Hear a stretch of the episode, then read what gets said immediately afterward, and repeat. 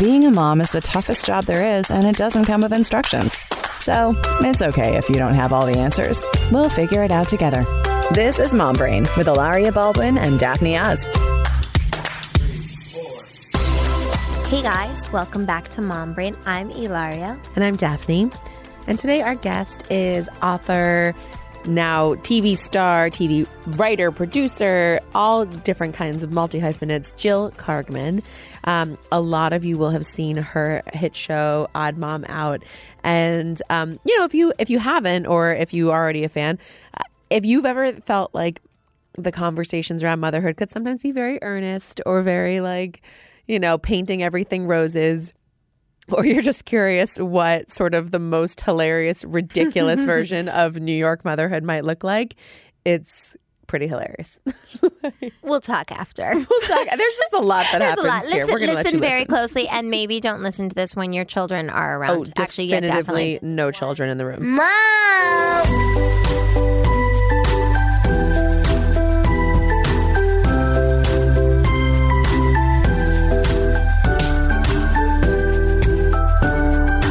Let's professional.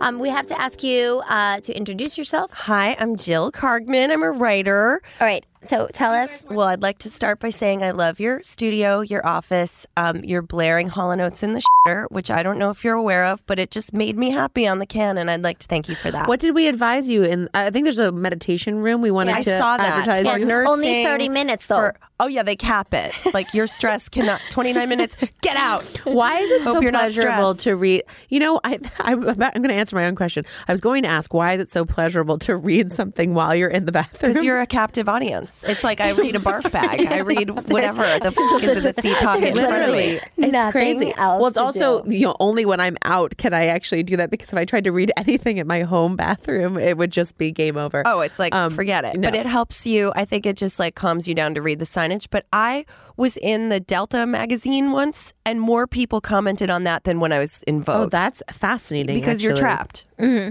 That's wild to yeah, me. there are some ad agencies I think that because I sometimes in like a crapper downtown in a restaurant or a bar, there'll be like these flyers, you know, for for stuff. I, like there's a condom company. I'm so glad she's our number th- our number three of the day because we can get like a little like A little you know loopy. you we we are going to Take be your hair wide down, babe. awake for, we're going to be wide awake for you. Down. We've had some really deep, like metaphysical, you know, re- reject the reject the patriarchy conversations. Oh, okay. So Well, far. that's good, I And. This And is now- so and entertaining. now This is great. now we're gonna okay. So this we are we are three. Maybe not originally, at least for me, and not for you either. But we're three New Yorkers. yes, I could never live anywhere else. I was born and raised in New Jersey. I and know born in Jersey, Philadelphia. so far You're away. still Northeast. Jersey. so far away. Okay, so we all have, and then I I can imagine like anybody who's listening who's like not a New Yorker, you can like imagine like the stereotypical New York mom, yeah. Upper East So- Side New York mom. Well, yes, we need to talk about the uh, the stereotypical New York East Side mom, but we also need to talk about the fact that I watched your show before I had children in school, and it And you didn't go get your tubes tied. me. It was like I hear that a lot. People go like from the TV to the vasectomy clinic. So talk about that because I think I think the New York mom is a, a very unique breed of of creature. I personally think that the natives like me are not like that. I think that all of those really type A people where they had that sort of upward mobility and the business card with the fancier title and the bigger office, if they quit their jobs abruptly, all of that, you know, it's like the Newtonian law of energy. All of that drive and ambition doesn't just evaporate, it gets channeled into the fetus. Yes. So talk to us about Odd Mom Out. How did it come together? T- tell everybody what it is and why you want it, why you felt this was your your opus to create. Um, it was my opus because I was at home with my kids for 11 years and I was writing trashy novels and which oh were Oh my God, mostly like women and gay men reading them. And then Wait, that's awesome. Andy Cohen and I talked like about sex scene trashy novels or like what? Are we there were talking about? some there were some like, you know, at the Met and all kinds of stuff. But um it was more just like chick lit. It grew out of that chick lit because the chicks got married and then it was mo- part of that So mom like Sex in the City style. well, more like no sex in the city once you have once you have children. No, Celibacy in the city style. Um, yeah.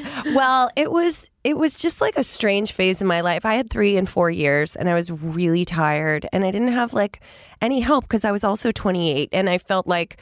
And my husband's my exact age, and we were in a fourth floor walk up, and I just felt like I was drowning in my life at that point. And I was really happy. Like I love, I love my, I have a great husband, but we were just. It was like not that we weren't in a good place. It was just the strain of three kids under four, I think. Um, and I started just crying for no reason. Like even if I wasn't on the rag, like I some days.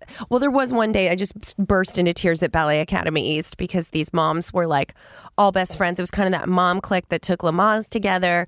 And I told my daughter to sit down Indian style, and they were like, "We don't say that. It's crisscross applesauce. That's not politically correct." And I felt so bad. I just started bawling alone in the bathroom in my like Urban Outfitters, and they're all in, decked in Valentino.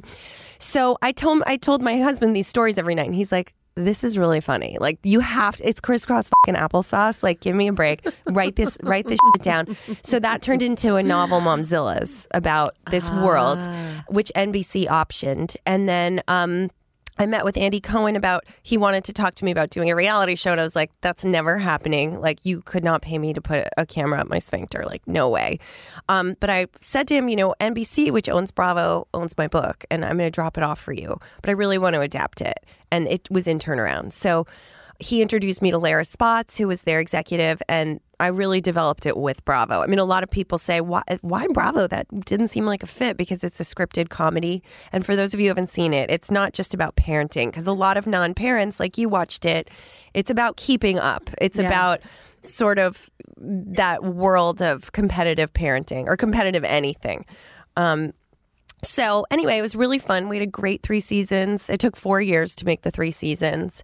But you're not an actress by training, but or Actually, are you? I was. Well, I was in college. I was Oh, always in a play, Okay. and then, but I thought I'm never going to go be an actress because you have to like blow fat casting directors, and I'm not going to like Not bone Harvey once. Yeah, now you Not don't. anymore. Back in my day, I had like a the tennis ball with Walker, like Walker with tennis balls.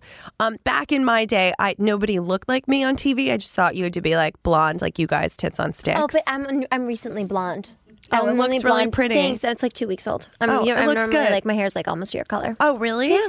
Oh, so I'm cool. trying to hide my Recently tits. This is just pregnancy related. I love it. Yeah, the boobs are the so boobs are breastfeeding. It's all you know. What? See, see, uh, yeah. yeah, I feel like those those are the pregnancy and the quote unquote fourth trimester are mm. you just have to surrender to the mm. flow and not give a mm. shit. You can pull yourself together in your forties. No, I'm kidding. You guys look gorgeous and fetal.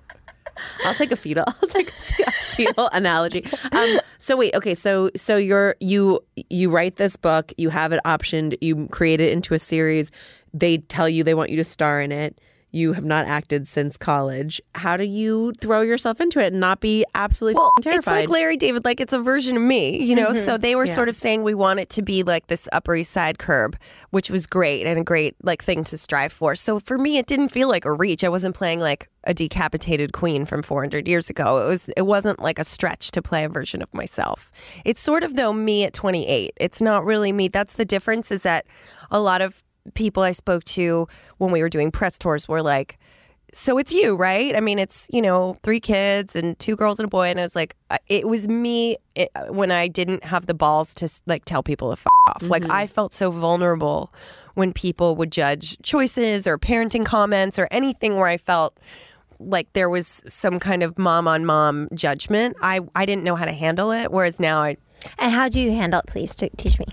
well, now if like by the time I had my third, so I didn't nurse, and someone, a mom, literally grabbed my boob, like Molly Ringwald's, you know, Sweet Sixteen, whatever, sixteen candles. She grabbed my boob and was like, "How's the nursing?" And I said, "Oh, I, I'm actually a bottle feeder." And she goes, "Shame on you." Wait, I'm like sorry, you know what? you've heard of mom shaming. She literally said The word shame. on you. I was on Lexington in '66. I'll never forget it by the Armory, and I was shaking. I Wait, a was so- woman you knew? A woman? Yeah. Grabbed your boob. She grabbed my boob and said, "How's the nursing?" Uh, that is And I said, "Oh, I. I'm a bottle feeder." And she goes, "Shame on you, shame on you." And I said, "Excuse me." And she goes, "Well, it's it's much better for the baby. There's studies." She went like full tilt la leche on me about their IQs, and I said, "Well, my mother bottle fed me, and IQs don't come higher than mine." but but but with the first one, you know, the nurses at New York Hospital were really putting pressure on me, and I was like, I didn't. Not that it was any of their business, but I was like, I have a thyroid disease. I have to take you know, all this synthroid. I, I don't want to put that in my baby. So mind your own fing business. But I didn't say that to people until my third. Why? What gave you the balls to say it uh, after your third? I think. I mean, look. I think we all had things that we were anal about or scared about with our first that we got over, right? Like the, all the things that made me neurotic and crazy with Yeah, my first. you I'm totally moved on, but I still think there are things that feel like. I just I, it's it's not necessarily that I tell people to go fuck themselves. Although maybe that maybe I should start that. I just don't invite the commentary. I like don't talk about the things. You become un- unapologetic Yeah. about you know you know yourself. You become grounded in what you feel is right. You're the mama. You are the CEO, and this is what I'm doing, and it's none of your business. Yeah, I think one thing about that's great about being 44 is I just have like thick crocodile skin. Like nothing bothers me. I mean, people tweet that I'm like a ugly Jew or Marilyn Manson. I don't care. I don't care. I honestly am like, your profile's an egg. You have seven followers. Like, I don't care. I, I This is do why not I'm care. not really on Twitter either. By See, the way, I, but it wouldn't. It, I feel like it wouldn't bother you because you seem really strong. Like I don't care. But when I was 28, you know, I wasn't on TV. I didn't have as thick a skin. You feel like even if you cultivate this badass persona as a writer, the second that you shit out a kid, like you are only as strong as your kid. Like you are. The, people can say all these things to me, and if someone's horrible to my kid or some little brat in school says something, I'm like, I want to decapitate that So 12 year your old. your kids are how old? What are what are their ages? Um, almost 16, 13, and 11. oh my gosh. Okay, so But I think I think what she's talking about is really is really important. Of like, how do you? And this goes on to like online shaming and stuff like that. How do you get comfortable in your own skin? And and you said to me, I think that you you'd be fine with it. I wasn't always. I had, and I don't. I'd love to hear No, about what, how you I feel your trial thing by is. fire. It was awful. But it was, you know, I mean, I was a yoga teacher, and then all of a sudden I married this person who I found out later. I knew he was famous, but I didn't realize how famous. He Was like super, super famous, and then also had like a very like wild um, relationship with the press and paparazzi and all of this kind of stuff. I when I met Alec, I was like, I'm not going to read anything about him because I want to know him from what he wants to Yeah, tell me. that's smart. I was very traumatized by it as it was coming. And I don't know, maybe I had I had some like a little bit of background and be like, oh, okay, this is what to expect. I mean, I was literally learning as I was going. And I, you know, I mean the first in the first year I had like you know, we had uh, fights. There were police. There were paparazzi. There was a stalker. There was like it was just like a full thing. And I used to care so much what other people thought, so much But then it's by fire. Now you can get through then, anything. And then exactly. Then like you've been embarrassed so many times. My butt was shown a couple times. It's like with like wind blew up it. Like all this like every Of all thi- the single thing. You know what? My so butt pre uh, my first one was pre marriage and my were you, butt was looking really purpose. good. No, my second one I was like almost full term pregnant with my do. daughter in front and Alec picked me up and I was I had a gigantic pregnant butt and in a thong and I'm going like this at the same time because I'm freaking out that he picks me up in a T length dress in front of 200 photographers. It was horrible. That was sounds cute. No, it was not cute. And then they put it on the front page of the paper, and thank God I was in France. Always look at the silver lining. That's a good silver but lining. I have to say that what you get to point is when are you fed up with it emotionally? When are you fed up with it where you just become unapologetic? And for me at this point, I'm like, what else are you going to do to me? Yeah. Really? Do you think that you can humiliate me more than that? Because I, I'm I'm actually super comfortable now. I'm super comfortable and confident because I I experienced so much. You saw me cry. You saw my butt. Like you've seen everything, and now we're at the point where you know what to to expect, and so I don't have to be scared anymore of you.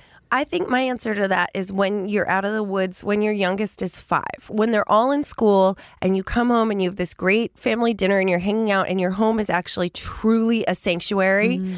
instead of a place where, like, there's, I had like two in diapers and it was cha- chaotic and I liked to go get a drink with my friend or, you know, have a date night. I hate when people say that, but I would go to dinner with Harry or something because I needed a break. Whereas now I don't, I actually don't go out. Like, I enjoy being home. My home is a total sanctuary. So then it becomes this emotional armor mm-hmm. where you feel like it's us against the world and no one can hurt us because we have our posse. We have so much fun at home. I don't need a break from being at home. I love being at home. So that's that's your, you know, sort of nest. And once you really feel that, it's like your cocoon. You don't want to do anything else How do you teach your kids to be strong and grounded? by modeling it. So I my kids have seen me flip my over anybody who with them, and I try to do it without cursing when I'm in front of them. But um, I constantly talk about standing up for what's right, um, standing up, you know, against a government that I feel is oppressive, standing up for women, and so I just think they see it. And I have like two super tough daughters that no one's gonna f- with, How do you? Well, that's good. I mean, that's amazing. and a son who won't like they don't date rape people. how just because you seem like such a tough mom and like a mama bear that would go after anyone who did and i and i am terrified of and at the same time i don't know you shouldn't be terrified of it because it's an inevitable reality I think it's a good thing for your kids to get bullied. Yeah? Actually, Do you? Okay, talk about that. So my middle daughter, um, my little daughter, she has like a couple little twits in her class. I'll call Mm. them Selena and Barnes, and they make like comments or they freeze her out or whatever. And Harry, you you know, there's such a trend now of that quote unquote lawn mower parenting, which I've always called curling parenting. What's yes where you lawnmower clear all the obstacles. It's where you clear the obstacles, like curling, and then everything is smooth for them. You know, and so I we don't believe in that. We feel like like, you paying want to go through the weeds. Paying to get your children into college, like Vars- those. I mean, Operation probably, Varsity Blues. probably yeah Probably, yeah. Yeah, it's like making everything smooth.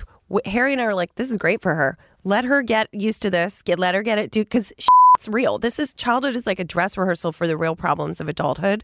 We don't want to clear that path for her. She needs to have the tools to deal with it. So as much as I do do the mama bear, I don't go full tilt like F- that kid. We hate her. I just say, listen, Ivy, I hate to break it to you, but for the rest of your life, whether it's middle school, high school, at some dumb mom dinner party, there's going to be someone that rubs you the wrong way, and you have to have the tools to deal with it. And if you just kill them with kindness and be polite and then remove yourself, your side of the street is clean, and you don't let them into your inner circle. But you know, you you are your closest friends, and you. I I never have been a mom that says like you have to like everybody. It's like a big sunshiny world out there. I'm like, listen, you don't think there are people that I can't stand? Of course there are, but I don't tell them. You know, you just because that be gives them polite. ammunition. Anytime that you're not nice gives the other side ammunition. to Exactly. throw that back at you. If you're just kind and you're straightforward, you stand up for what you want. You don't. It's not like you're you're giving away or anything. Right. You're not. You know, letting them walk all over you. But you and then. The removing thing, you're like, okay, great. I don't need to have a, a big screaming match about it. I just leave and I just don't need to speak to you again. Yeah, it's true. Mm-hmm. So who? So have you created now, after all of the original tribulations, a mom friend group that you love, or like, do you, who are your best? Friends? Are your best friends moms? My Are your best best friends friends, like? they're now all moms. They are now. But um, part of like the real loneliness that I had when I was a new mom is that all my friends were like bartenders at Right. Moomba. Right. Um, and I had no mom friends, so I felt this kind of panic of like trying to do that playground mom date thing, but it felt so forced. And um, and proximity should breed some intimacy, but the truth is, even though I live uptown, I do feel like I was always more of a downtown quote unquote person. But I needed my parents because my mom really was like a second mother to my kids. And um, which I'm so lucky about, but geographically, I felt a little bit marooned with my the milieu I was knee Yeah. deep in, um, and just different values and priorities and all that. So little by little, my best friends became moms, um, but a lot of them, they you know, they'll have their oldest were my young at the age of my Yes. youngest. So the first few years were the hardest, and now it's all shaken out. And yes, I have made some friends through school, and I have a really intense sieve that I had to pour everybody through, um, because again, you don't want to just hang out just to hang out. How did you and your hubby decide to have kids so young? I wish By- I had done it. I wish I had done it younger, to be honest. Um, well, we were young, and he really wanted four, and I really wanted two, and we split the. Di- we wound up splitting the difference, but um, I don't know. I had an IUD for eleven. Oh no, I was on the pill for eleven years. Now I just had my IUD taken out after eleven years. But so we had had.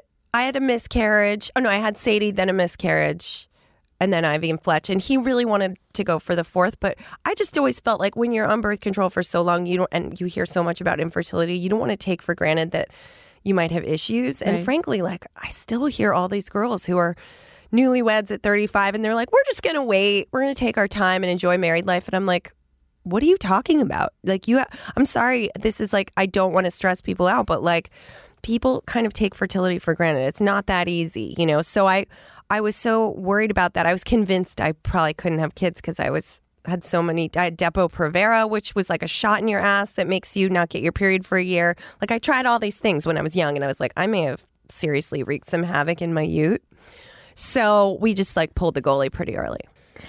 Sorry, you're, you're In my youth? I know Your that was youth? great. We're still stuck on that one. My I'm gonna take that one. I'm gonna take that one. Now there's like dust bunnies Take it all in the way there, back to but Syracuse. um, that yeah, because I, I I only asked because I found myself in a very similar boat where like the best girlfriends I had from college, all of them are now getting married, and you know our oldest is five. We John and I are going to be celebrating our ninth anniversary this fall, and I just I feel like I my my earliest years of pregnancy and and new motherhood were very lonely as a result of that because it was just such a different paradigm than what my best like like the women that I would have turned to for advice on anything else literally help you. absolutely clueless on this topic. And and because look they're really it's not an it's not an intelligence thing. They're really really smart women. It's just messes with your brain in a way and you're and it also just readjusts all of your priorities in a way that you can never predict. And i always think it's kind of interesting how people uh, how people find whatever little community they're going to find to get them through it. And because you're right you're proximity should help or you know having chosen to raise your family in the same place should help you bond with someone. And and I do look I really I love my kids to have play dates. I love meeting the moms of and the moms of my of my friends of my children's friends now. We're down in Florida. And um they're like some of the most amazing women I've ever met in my life Well, you and I, we became friends through like, I mean, I guess we're kind of in the same business too, though. So I wonder because We have a lot of touch points. Yeah, a lot of my a lot of my friends were friends before, and then I have a cup. I have a couple of like really really good friends that I've met through you know becoming you know we were parents and we sort of met each other at different things. But it was never one of these where it just felt forced. You know what i mean? It was just if you know somehow like somebody said something funny and then you ended up exchanging info and stuff like that. I think that as guarded as I have been from you know the experience I, I said before, it made me very guarded. Now I'm in a place where I'm really open, and through that openness, you meet like-minded people, and you can kind of be. You're like, all right, I see you. We it's easier when, when the kids are older it's even easier because mm-hmm. when they're little like you're kind of in survival mode and i just think once you're just like out to dinner as a family or out at theater or like using the city as kind of a third parent Yes. instead of being as you know homebody-ish um, you just meet more people like because mm-hmm. you're and you're more chill because mm-hmm. they're they're they're not going to like kill themselves with an electric socket What does your husband do? He's in quote unquote tech. I don't fully get it. He's a company called Kargo that he started in 99, 20 years ago. And they do like mobile advertising and like software shit. I don't fully get it. Oh, that's interesting. But he's geek chic, and I like it because it was, you know, on our first date, we met on a blind date, and he was, No. yeah, and he was wearing like his Harvard ski team pants, and he was a computer science major, and I was like, okay, he's smart, like I, I'm down with this. And so he- smart was the number one criteria no, funny, funny, and actually funny, and having just a generally good sense of humor, appreciating my weird humor. Well, I feel like you're very funny, and I wonder sometimes if two people can be funny in a relationship, or if you're both just like waiting for the laugh. If it's um, no, I'm the funny You're one. the funny no, I'm kidding. He he makes me laugh too, but he's a really good audience. he gives you, he gives you, he gives good applause. Exactly. No, but he fair. feeds Yeah. me. He like Yeah. feeds it. We You kind of have go off each other. You we have banter. ban- we have hashtag What was your first banter. date? When? What what was it? Oh, um, we went to on Grand Street. Ugh, that French restaurant in Soho. I can't It's remember. Raoul's.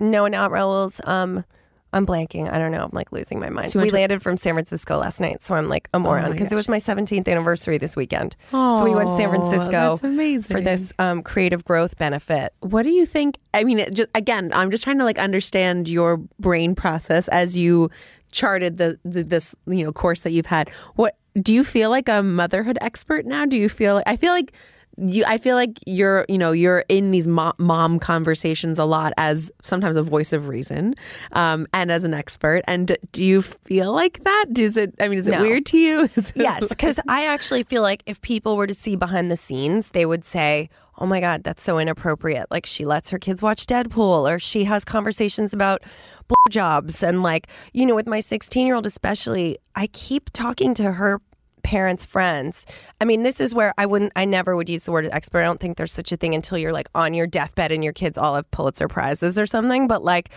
my daughter and I tell each other everything, everything. And I'll, she'll ask me about like when I first gave a hand job or when I did this, and we'll talk.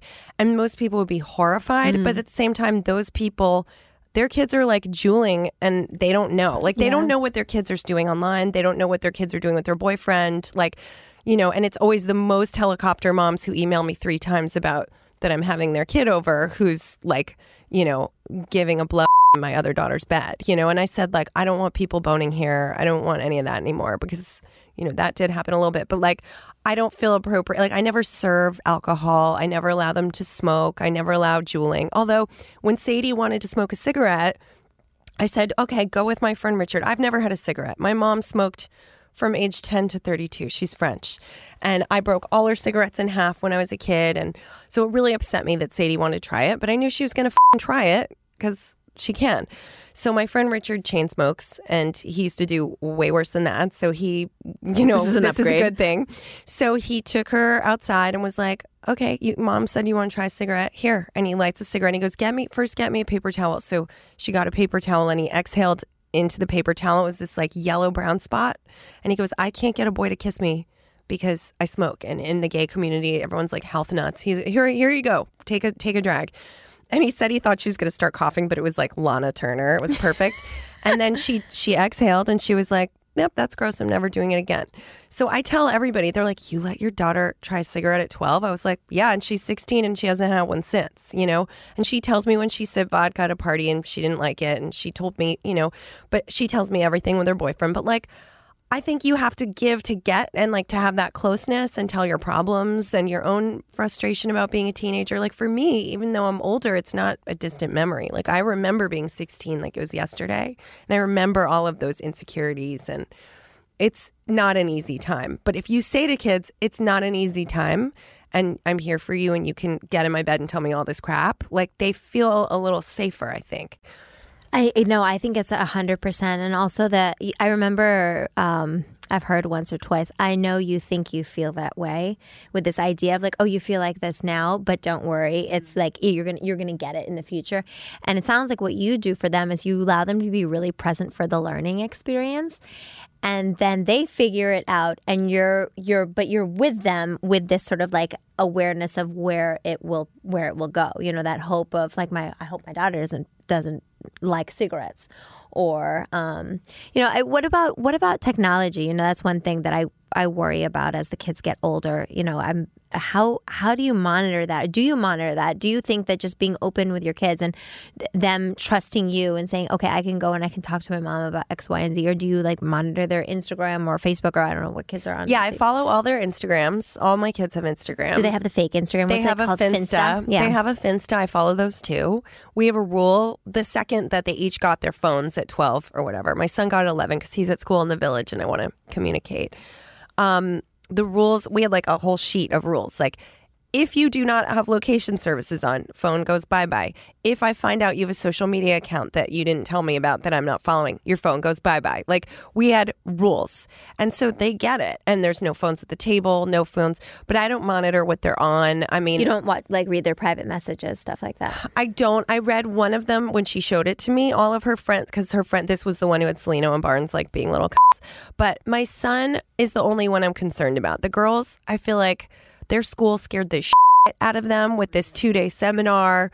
Um, in middle school and high school, most schools do this where they scare you about what can happen. And there's like that story about the Horace Mann girl who showed her boobs, and then the guy, she dumped the guy and he disseminated her tits everywhere. And like my kids are would never do that. And in fact, they freak out when they have friends who send a topless selfie to a guy because they're like, "What do I do? This is wrong." And I'm, I'm like, "Tell her, tell her she's a fucking idiot, and that this can go on." But that these girls don't have parents who are scared, doing scared straight kind of.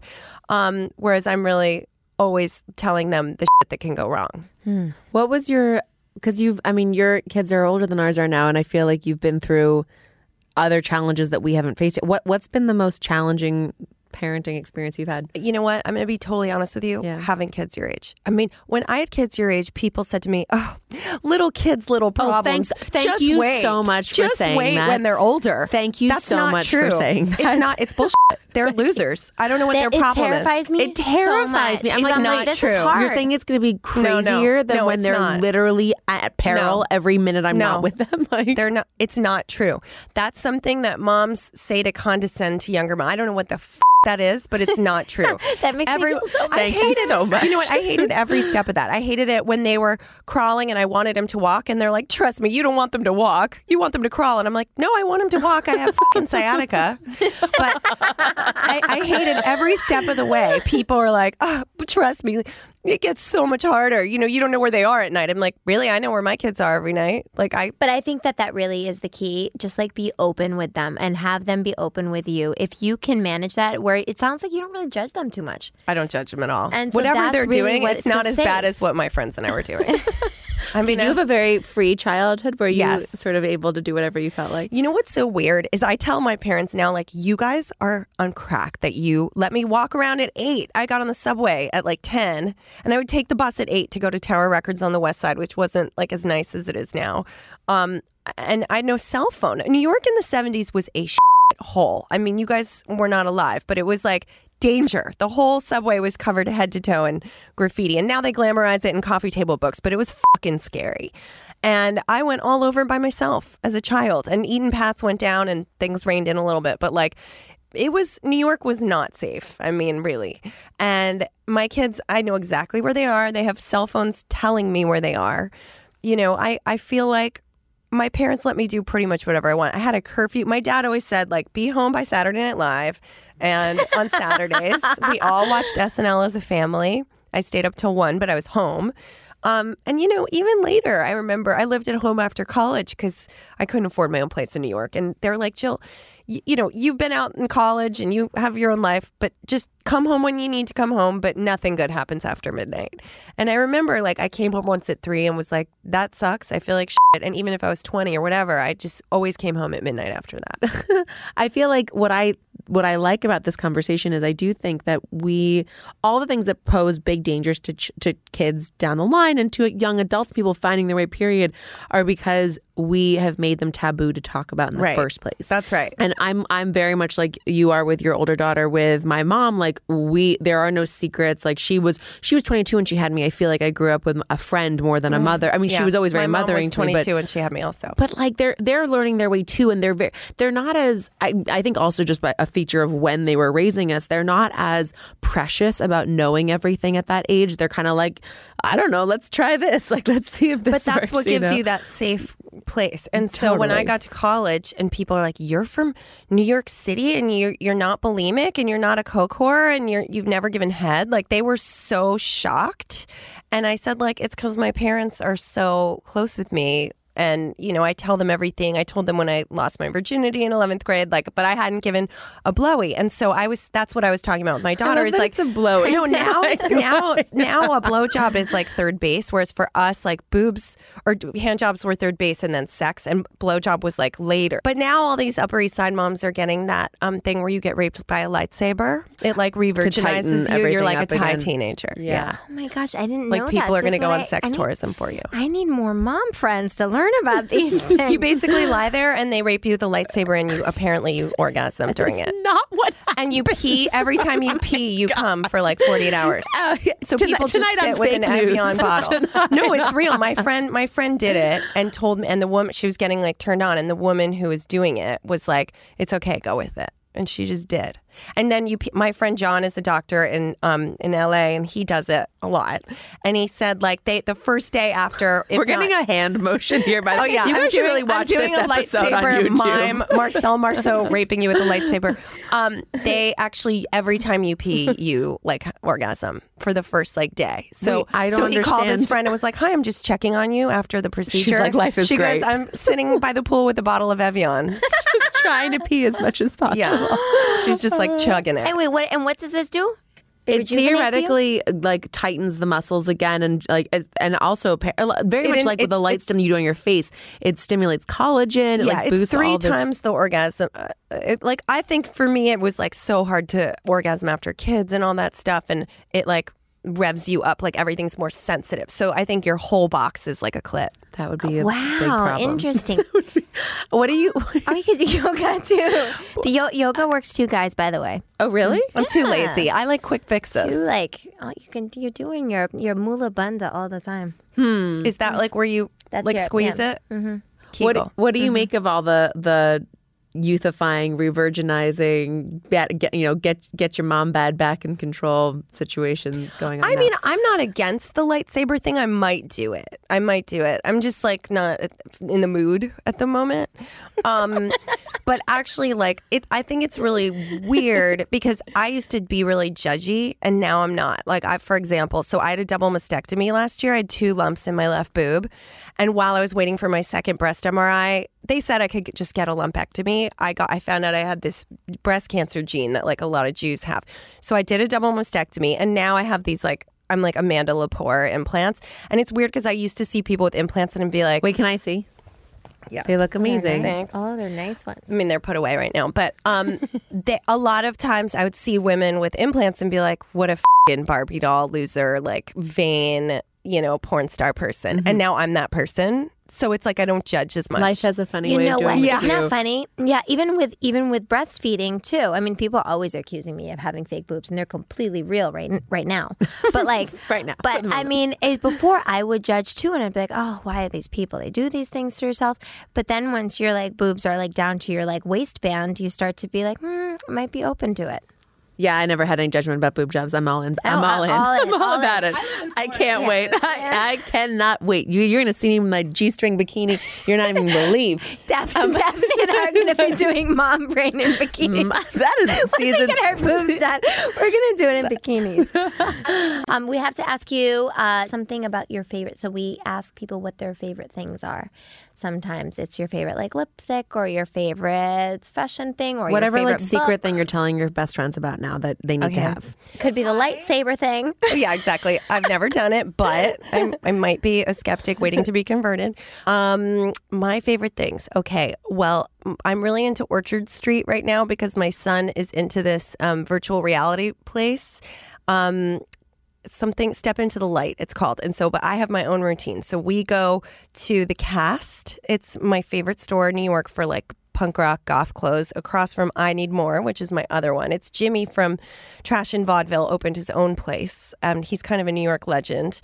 So i get all my leather jackets there and all my like just all my t-shirts and fishnets and everything jewelry. And um, it's also across from the great frog. So they're all on orchard there. It's the cast i need more the Great Frog. Then there's Pizzeria Napolitana, where they have this oven that's like 250 years old. my Oh, they were on. Billions a couple weeks ago. Oh, my favorite. I love that. yeah, so and much. then um, and then my son does his virtual reality thing. So we're big like Lower East Side people. I feel like it's my Very my fun. path not taken.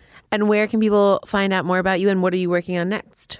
Um, I guess Instagram is the one I use the most. It's just Jill Kargman, my name. And I'm working on two show two TV shows right now. So one is a book adaptation and one is kind of a sketch comedy show for IFC.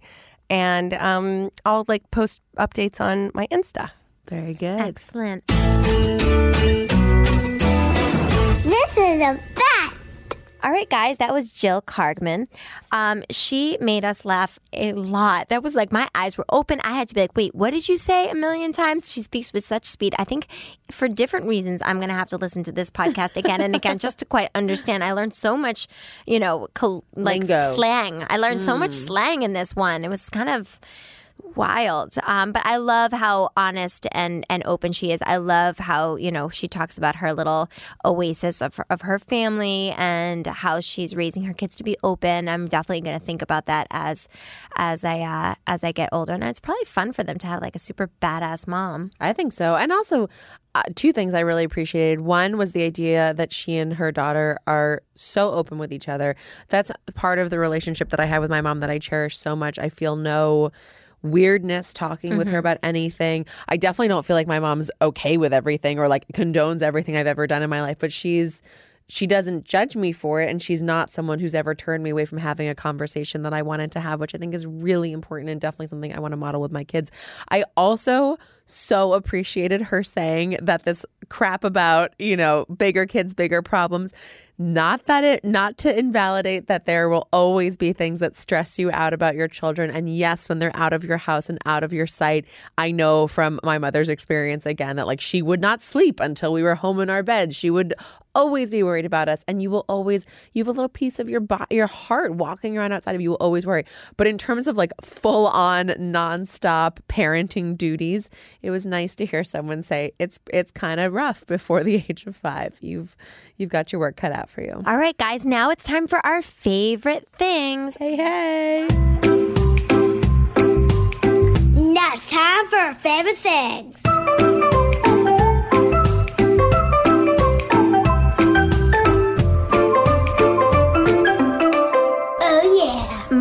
Thing this week is this little container. So, if you have um, small kids um, and then you have even smaller children, you know that there is that that place of people are are giving you toys or you're buying toys that have very small parts. Um, and as we know, I'm terrified of choking. I feel like a lot of people are terrified of choking. No, You know, those are I'm- just scary, It little just, tiny it's pieces just scary. Those toys. tiny pieces are scary. So then you get to a point where like I originally was like, okay, no small pieces in the house. I even had I went to a birthday party one time and the people were like, if you bring a toy, please nothing that the younger child could um, choke on, and it really started making me think about it. So I have this really great container um, because I, I Carmen would get so upset with me that I would. Um, be throwing away all of their tiny like Barbie shoes. All of a sudden, Barbie. also those lol never- dolls and everything everything they come with are these tiny They're called little LOL dolls, my friend. thing. Yeah. Okay. they're LOL. I think they're called LOL. They definitely dolls. are called okay. LOL dolls. Okay. Oh my god. Now I'm gonna question myself.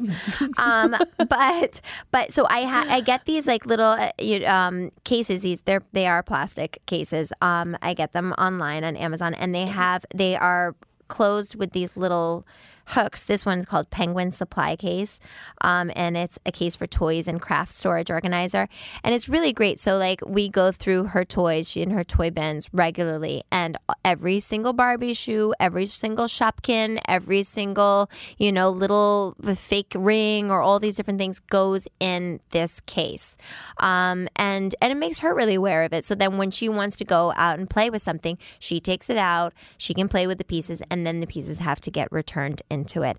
And it's actually made my house much, much, much safer. I like that a lot. We do that um just for the for the LOL dolls and things of that nature. We do. We have Philo have her own little special box and she plays with them in her room um or on the kitchen table so that they're not falling in anywhere near Nika. Um I thought that I would talk about two of my favorite um, kids' clothing shops that I have come across on Instagram. You know, Instagram knows me; they know what I like, and I like to that shop for children's clothing, which is ridiculous. So anyway, this this site was populated to me, and I've found so many cute things on it. It's called Elsewhere underscore shop, and it's affordable and trendy clothes for babies and toddlers, according to their tagline. Um, but let me just tell you, uh, so we're having another baby girl, uh, and I obviously have. I mean, Nika's 16 months now, so I have a lot of her clothes still that I'm excited. But you know, you always want to buy some new things for the baby I always too. wonder. I wonder how that is. Like I've saved. So Carmen I've has like ha- Carmen has twelve boxes Oh of baby clothes. gosh, yes. The boys each have like one because I've had so many boys that I keep on using it. Yes. you know what I mean. My and Carmen, I was like, I will use it again. But I think at this point, if I have another girl, you bet you I'm going shopping. Oh, you're going shopping. We're going shopping right now. I know. I no seriously, and especially because little girl clothes are just so So cute. cute. Um, but anyway, this shop has all like I'm sorry, they have this ridiculous little leopard jumpsuit that I thought was so cute. Do you think They- leopard's still going to be in fashion when she's born? Leopard's though? always in fashion. Leopard, so? hello. Do you know because you don't want to have How a brand this? new baby and she's not wearing fashionable clothes. Kidding, kidding, I kidding. mean, I'm not gonna put leopard on the brand new baby, but but I might put this little white crochet That's number really on her. cute for her, like little Um, newborn photos. So cute and like very comfortable and cotton based and uh, just like so many different things. If you just like to have ideas sent to you about, you know, what things you could be dressing your kids in, like That's I, And I also, I'm such a sucker for like old fashioned, really cute looks. And then for all the kids, um, there's a site called Collective Child that I'm really into. That, um, and what I love about what they do is they, uh, A, will oftentimes be able to coordinate the looks for all the kids and they don't have to be perfectly matching. If you don't if you're not like an easter egg kind of dresser for your children you want them to be they look to look good together but not necessarily have to match entirely. They have all different kinds of selection. They'll put outfits together for you Really cute little brands. Um, and again, it's one of those subscription ty- type of things where you can get a box sent to you and you only pay for what you want to keep, kind of thing. Um, and not that I need to make it any easier for me to shop for clothing for my children, but I just I don't know. They're just it it is always something fun for me to be scrolling through when I'm traveling or you know late at night when I'm trying to fall asleep and and take advantage when they're they are our little dolls. Yeah. and we get And to must to let us decide. Yeah, already again, Rafa by three is wearing pajamas every day. Um, all right, guys. Well, thanks for listening. Don't forget to subscribe, rate, review, share, p- spread the word. That's the that's the biggest thing that we can that we can ask you to do because we're just having so much fun talking with so many of you. Please email us mombrainpod at gmail.com. Follow us on Instagram. Watch us on YouTube. You can see how the magic here happens in our room. this episode might be an episode to watch online. There was a lot of like body There's one is definitely one to There was watch a lot online. of animation. Yes, no, she's she really is like you know, and and Daphne and I are like looking at her like tell We're us more. dumbstruck. We're like, Tell us "Oh, more." Tell us everything. All right, guys. Until next time. Ciao, ciao. Bye. Bye, guys. This is Mom Brain with Hilaria Baldwin and Daphne Oz. Mom Brain is a Gallery Media Group original production